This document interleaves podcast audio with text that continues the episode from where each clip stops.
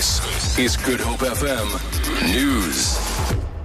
Good afternoon. The media has been asked to leave the Fees Must Fall meeting at Wits, where students are discussing police brutality, protest narratives, and the way forward. Opinions are divided about whether to accept the 0% fee increase offered by President Zuma yesterday or to continue with protests until education is free. The university's council and career, counseling rather and career development unit have put up some posters on campus acknowledging the traumatic nature of this week's historic protests and offering supportive counseling, debriefing and containment sessions to students who've been affected.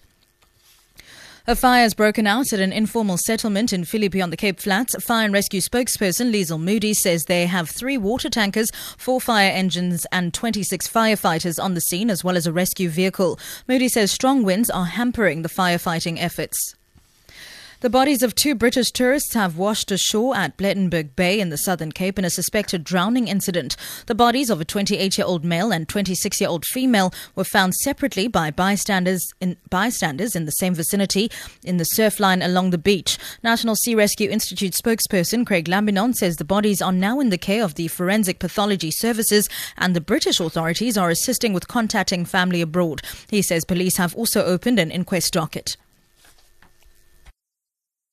believed that they had gone to the beach shortly after arriving in Plettenberg Bay for a swim. It's suspected that they suffered drowning accident and despite extensive CPR efforts, both were sadly declared deceased on the scene.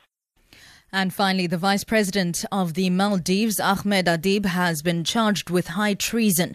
He was arrested in connection with the alleged plot to assassinate the president. President Abdullah Yameen narrowly escaped death after his boat was hit by a bomb while he was returning home from the airport last month. Police spokesperson Leila Hajib.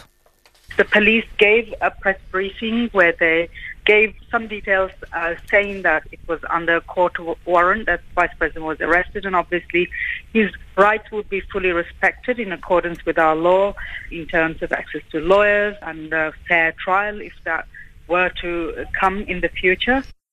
For Good Hope FM News, I'm Sibs Matiela.